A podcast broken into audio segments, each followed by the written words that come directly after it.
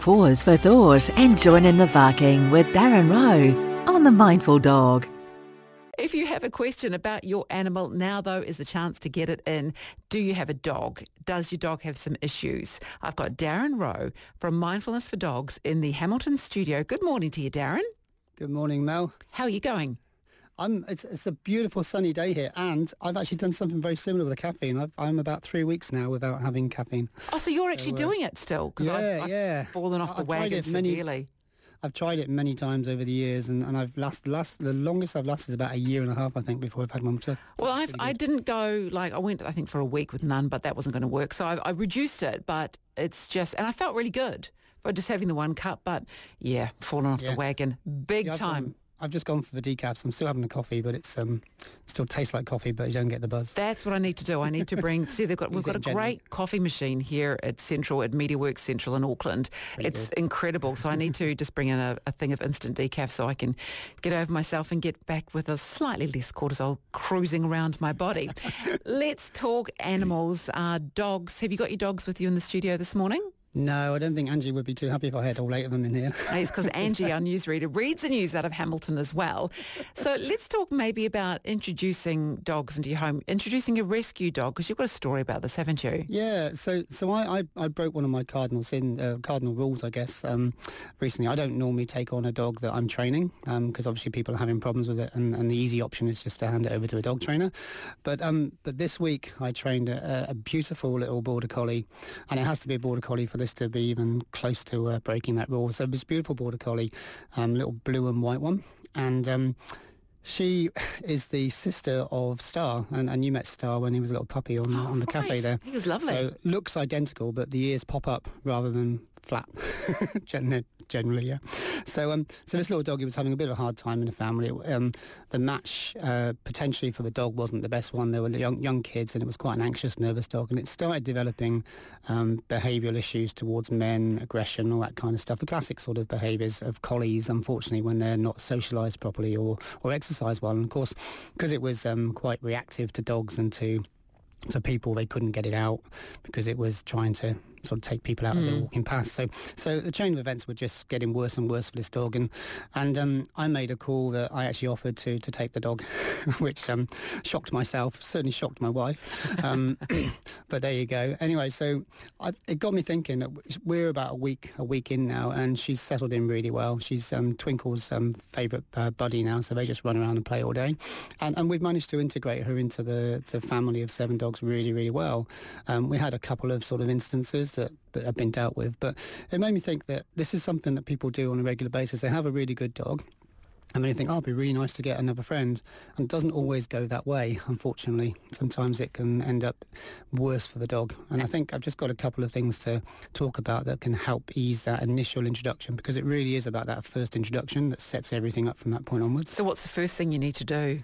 Yeah, so the first thing we did, um, and just by default of me going out and doing the training, but what I'd recommend people to do is to go and visit the dog on a regular basis before you take the dog, okay, and start to build a bit of a bond with that dog outside of your house and outside of your other dogs. So um, normally we just bring the dog in and then we try and form that bond, and the dog's quite lost. Now they may have been going through, um, well, they're probably going through the, the effective equivalent of doggy grief when they've been pulled away from their families. That's quite a big one for them. The whole world has been um, turned upside down. So forming that bond, doing some really sort of fun motivational games with a dog, maybe doing a bit of tuggy as long as they're not too aggressive and you're encouraging um, the biting of, of your hands and stuff like that. But just building that bond with your dog before you bring them into your house is a really good idea. And, and also really um, uh, concreting the bond that you have with your existing dogs or dog. Um, definitely. So start to do a bit more training with those, start to get their focus on you a little bit more so that when you bring them together, they're both focused on you and not necessarily focused on each other. Okay, so that's the first thing you need to do. Yeah. Um, so you've made a decision you're going to bring one home. When you bring them home, the first thing I do is I put my existing dogs away um, so that they can't see each other. And I bring this little one out, this new one out into the garden and I let them explore their world. And without a dog being there straight away. And quite often people just throw the dogs together and just hope for the best. And mm. it, it, very rarely works when you do that. Sometimes it does, but very rarely. So let them let them experience the whole of the garden. We've got about an acre and a half of paddock there. So she just wandered around, little star wandered around, sniffed all the trees, um, obviously smell all the urine and, and all that kind of stuff that our dogs have, so they're getting to know each other already. She peed a little bit, um, and basically just, just chilled out. I played some little games. I played some tuggy with her, um, was running around, all those kind of nice things to do. And then what we did was we put her away, and then we brought the other dogs out.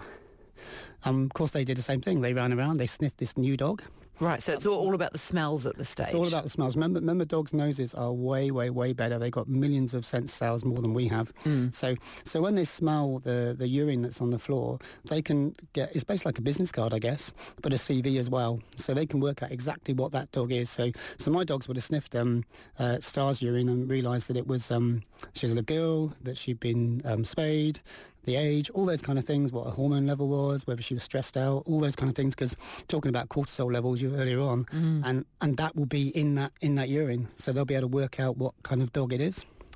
So all that sort of thing is really important to be done before we even meet, and I think that's something that generally people miss out completely. Um, we're fortunate we've got a decent sort of paddock to put them in, um, but this could be done in the park. But obviously it's going to be done on a lead then. Right, okay, so you need to do this first. So dog, you, you, the puppy comes in, you let them go around, you lock your other dog away, and then you swap them out. So you put the puppy away and bring the other dogs out. Yeah, and it might not be a puppy; it might be an older dog. Um, but this this is this is what we do, and we've introduced what three or four dogs into our mm. family now, and we've we've not really had many issues. We've got one issue with one dog, and that was just a, a male male thing. It just happened to be timing with testosterone and stuff like that. But we're getting through that one again, just taking a bit longer. Um, but yeah, basically that's that's what we do. It works really well. Once you've got that, and they they, they've sort of sniffed each other's um, uh, bits and bobs and, and all that kind of stuff. And then what we do is we we bring them out. So we bring, um, we've got obviously the seven dogs, so we do this, this took all day pretty much. Um, so we bring one dog out at a time make sure there's two owners and they're on the lead. Now, I know a lot of people were saying, oh, but you should introduce dogs off lead so they can run away. But actually, if you do it correctly on lead, then you can start to build trust and, res- and respect for each other. So if you if you're going to about to do this one, grab a pen. Um, I will be putting up a blog on on the website this week, um, so you can uh, get it there. But basically, bring the dogs together, mm-hmm. bring them together about two meters apart, on the lead um, and then see what happens because this is when the tension's going to build. You want to keep the leads nice and loose if you can, particularly on a harness if, if that's easier. Um, and what you'll find is they'll, they'll look at each other. You should get this body language mirroring. So they'll look at each other, one will look away, then they'll look back and they'll look away and they'll start to build rapport in the same way that people do. So they might look at the side, they might be sniffing on the floor, if you're getting signs of um, sort of yawning and the tongue going right up around the nose, then that's a stress sign. But it's also a signal to the other dog that you're too much, because some dogs are just like you know, they just stare at you, don't they? Mm. And, and, they're quite intimidating. And and the other dog will do all these little signals to say, look, that's too much. That's not the type of dog that's going to get on. If you get two of them, they just stare at each other for ten minutes. It ain't going to work.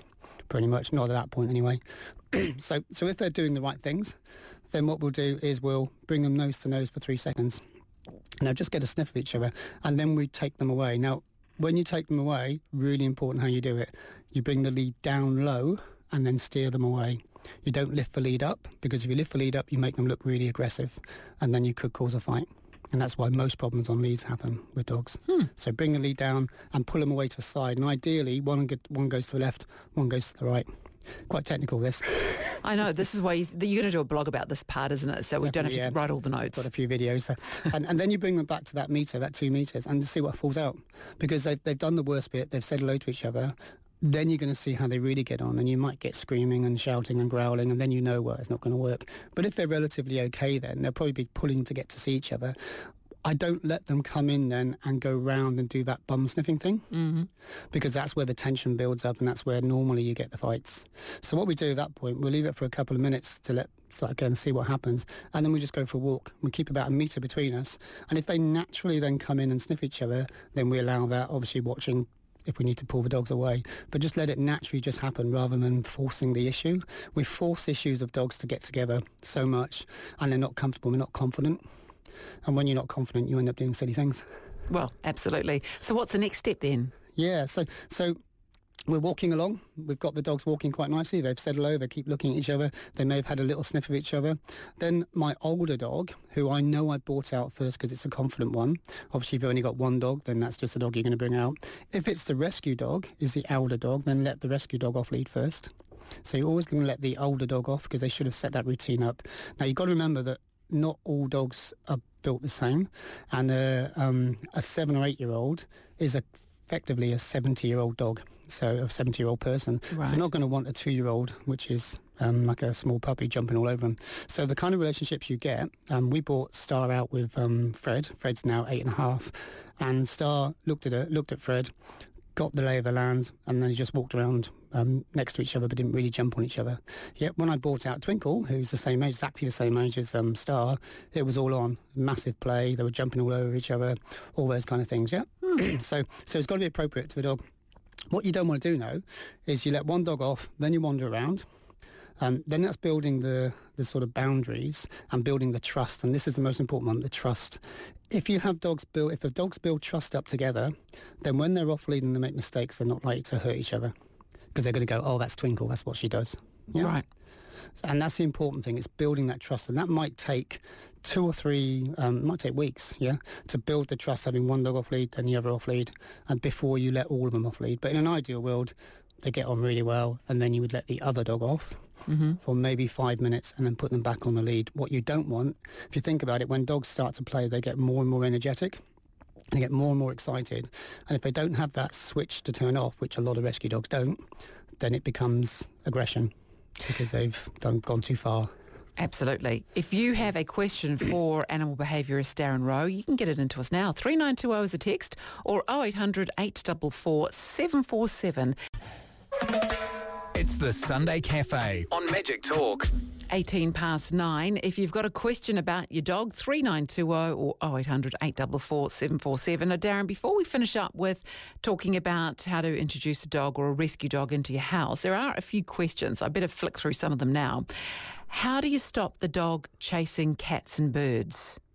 How do we stop? So, first of all, we've got to think about the instinct of a dog. Now, dogs generally are um, one of four different breeds, but probably the ones that are chasing the birds and that are going to be hunters or herders. Okay, so your collies or your your terriers, that kind of thing. Mm-hmm. Um, so, so it's naturally their instinct to do that. So that's the first thing to understand. They're not being naughty; that's their natural behaviours. Unless you put that hunting on cue, then it's going to naturally happen. So, so we do a, um, a little bit of training where we teach the dogs to, to take food from the floor on command, and that starts um, that's their hunting. So we throw a treat, we give oh, sorry, we give the command, we throw the treat, and then they go and get the treat. Okay? and then that makes them think that they can only go and get things when they're told to, and that's the same. Over a period of time, it, it kind of um, pervades into their normal life where they can only go and get the cat, they can only go and get the bird if we say, go search, go find it. Mm. Yeah. So it's about putting that hunting on command, but also exercising that chase drive. And there's lots of toys and things you can use to do that. If you can vent that chase, that chase drive from a, from a herding dog, then it won't come out when you don't want it to. Laurie has a question saying we have a small dog that continually flicks its tongue out. What can be done to stop this? Oh, is it a cross between a, a snake? Um, Voldemort. Um, do you know? Yeah, I've, I've never heard that one. Um, if it's a little, my first thoughts. Does she say what type of dog it is? Because if it's a little no. Shih Tzu, um, that might be just trying to clear its airwaves. So some of those brachycephalic dogs, they, they do that to clear their airway, uh, clear their airwaves. Right. Um, it's more than likely a habit that it's got into. Um, and I'm not. I'm, I'm, actually quite stuck. I would probably check to see if there's a medical problem, but um, no, you've just stumped me there. I don't, know. know. Okay, I think about that one. we can't help with the tongue. Um, more questions yeah. though. This is from Judy. My corgi crossed I came from the pound. I have had him for two years, and he's still biting us. He also barks madly in the car when a noisy truck and a trailer or a motorcycle passes. Right. So first of all, very important. If he's biting you at two, that's a serious issue. Okay. Dogs. Um, all behaviours that dogs do is are calculated. They're thinking about what they're doing. Okay, so if he's chosen to bite you, then it's a strategy that he knows works to get his own way or to stop you doing something that he doesn't want. So you have to um, get a canine behaviourist in to help you here. Okay, this isn't something. As soon as we get aggression, it isn't something that you want to just deal with by looking on YouTube. Get a professional in, get them to assess your dog and get some real serious advice, okay? Because there could be a whole load of different things that have happened.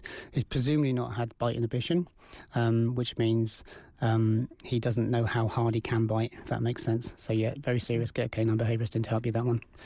Another question from Rachel. We have a rehomed three year old full female black lab. She is so loving and gentle, but can't let her off the lead. If we do, she takes off and has no ears and ideas how to stop and control this. Thank you, please. yeah, so so recall is probably the biggest problem that most people have. They, they let their dog off a lead too quickly. Um, we haven't let um, little Star um, off lead um, in our paddock, we have obviously, but if we take her out, she's not going to go off lead for probably about a year and a half. And the reason being, I want to build a relationship with her that she um, there's there's no one else in her world apart from me. So if she runs off and I call her, I want that one name, just just star, and then she's going to come straight back.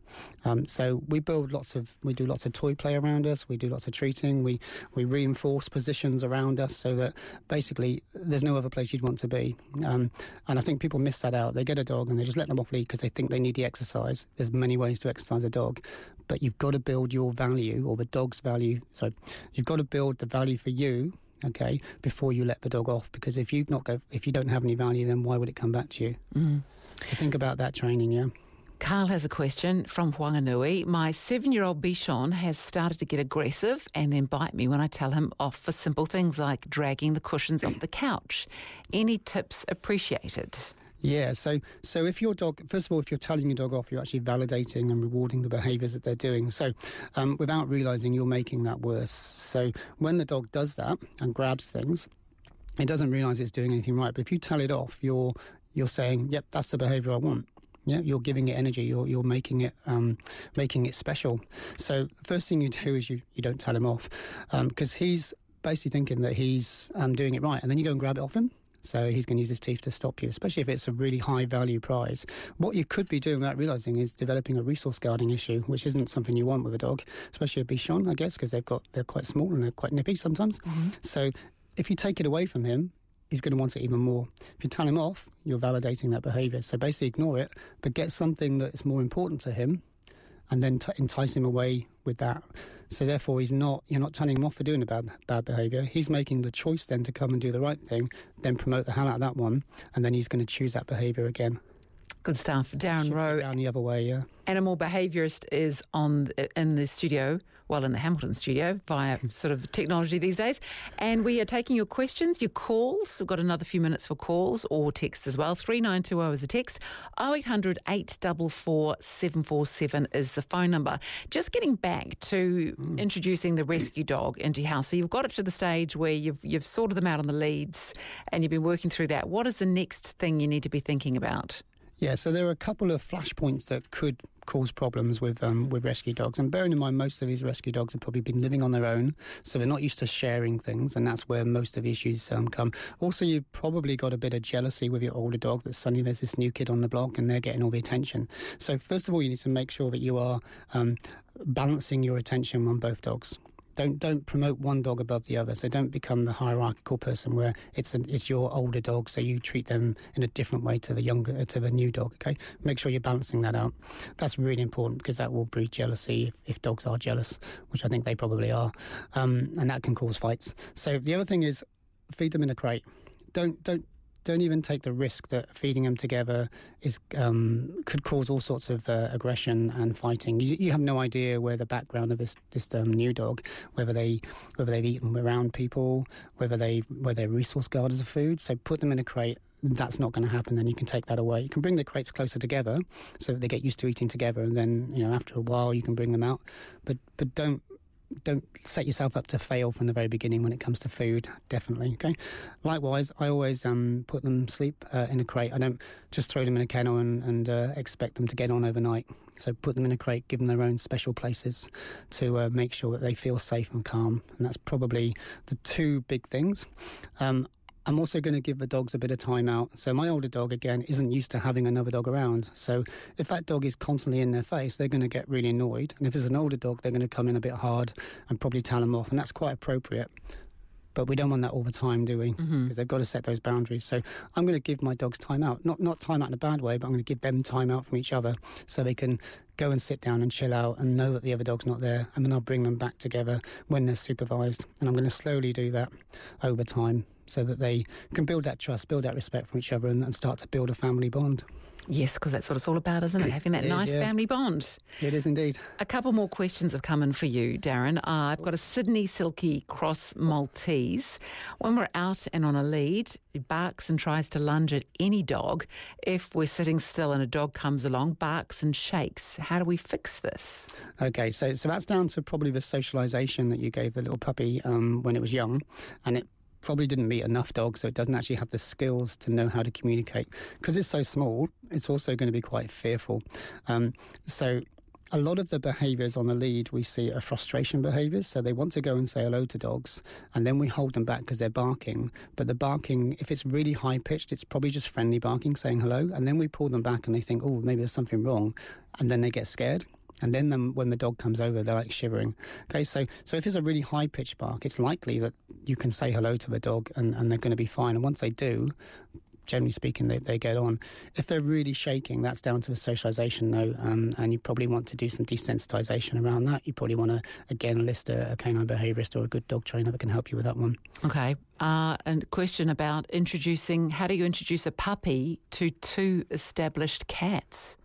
Two established cats, right. So it doesn't matter whether it's established cats or established dogs. With puppies, always have a confinement zone, and that's basically a pen and a crate. And your puppy is in there. The cats then don't have their life ripped apart by this puppy tearing around chasing them, because as soon as they get into that chase, then they've got a habit. Yep. Mm-hmm. So the puppy's in the pen, and the cats are walking around having a normal life. The puppy will then see these animals just walking around, and it will just just become normal life. It's called habituation. Yeah, it'll be just their normal life where that's just what they do.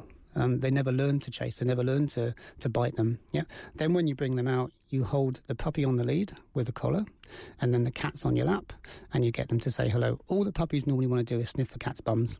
Once they do that, they're generally fine. It's just the cats don't generally like that kind of thing. But what you don't want is your older cat to have to again tell your puppy off, scratch it, because a lot of puppies go into vets with scratched eyes from cats. So you're protecting your puppy, and that's what that pen's all about. We did that. Look, we've got two cats, we've got eight dogs, bar one, who now just looks at the dogs and doesn't want to eat them. Uh, looks at the cats and doesn't want to eat them. They all get on, they all jump on each other, and they all have fun. Okay. Can be done. Can be done. Another question in from Nick. We have a six month old Rotty and he sleeps for hours on into the morning. Is he okay? Um, again, if you think he's sleeping too much, I would get him checked to the vets just in case there's some sort of thyroid issue. Again, I'm not a vet, but that's kind of things that we've dealt with over the years. So I would definitely get that, um, like a, a blood panel done if, if you're really worried. Um, um, but if you exercise him a lot, and six months olds don't need huge amounts of exercise. Okay, so if you're giving him hours and hours of running, which he shouldn't be at that age, then that might just be too much for him. If you're if he's engaging in too much excitement, then that, that downtime is really important. But first thing I would do is I would get that checked out medically just to, just to make sure. Remember, puppies, young puppies, sleep for hours. So six months old isn't that old. So they do sleep a lot more than we would expect them to. Um, and that's important that they do that because obviously they're growing lots and he's a big dog, so he's going to be growing an awful lot. But yeah, Okay. you worry, get it checked out by the vet. A final quick question from Robin. Uh, just wanting to know why my two year old Schnauzer is always biting her paws. Do you have any ideas? So that sounds like um, some sort of allergy. I would definitely get that one checked out by the vet. Um, because if you don't get it checked out, and if it is if it is an allergy, then uh, she's probably going to be itching really badly. Check the paws to make sure that there's nothing stuck in them, because quite often that um, fur in between the paws gets quite knotted. Um, so check that and get a groomer to sort that one out. But get it checked by the vets because. Um, if it is itchy and they do it lots, then it becomes a habit, and that's a really hard one to get a dog out of. Even when you've got rid of all the allergens that are causing the itching, it just becomes a real habit. Okay, good stuff. that, definitely not. Good stuff. So, when are you going to have your blog up this week about introducing the the rescue dogs into the family? Right, so that will go up on my website probably in the next day or two. I Okay, think. there's your Um, there's your deadline now. You've said that you're going to put it up. You've I got to put it up now because there was a lot of detailed information that you gave us that I think maybe some people may not have got. So that is awesome. As always, it's been a pleasure chatting with you. Thank you so much, Dan Rowe. And if anybody wants information, Mindfulness for Dogs is the place to go. Fantastic, thank you. Thank you. You've been listening to Darren Rowe on The Mindful Dog. giving our canine friends a voice throughout the world. To find out more about what we do, visit our website at www.mindfulnessfordogs.com.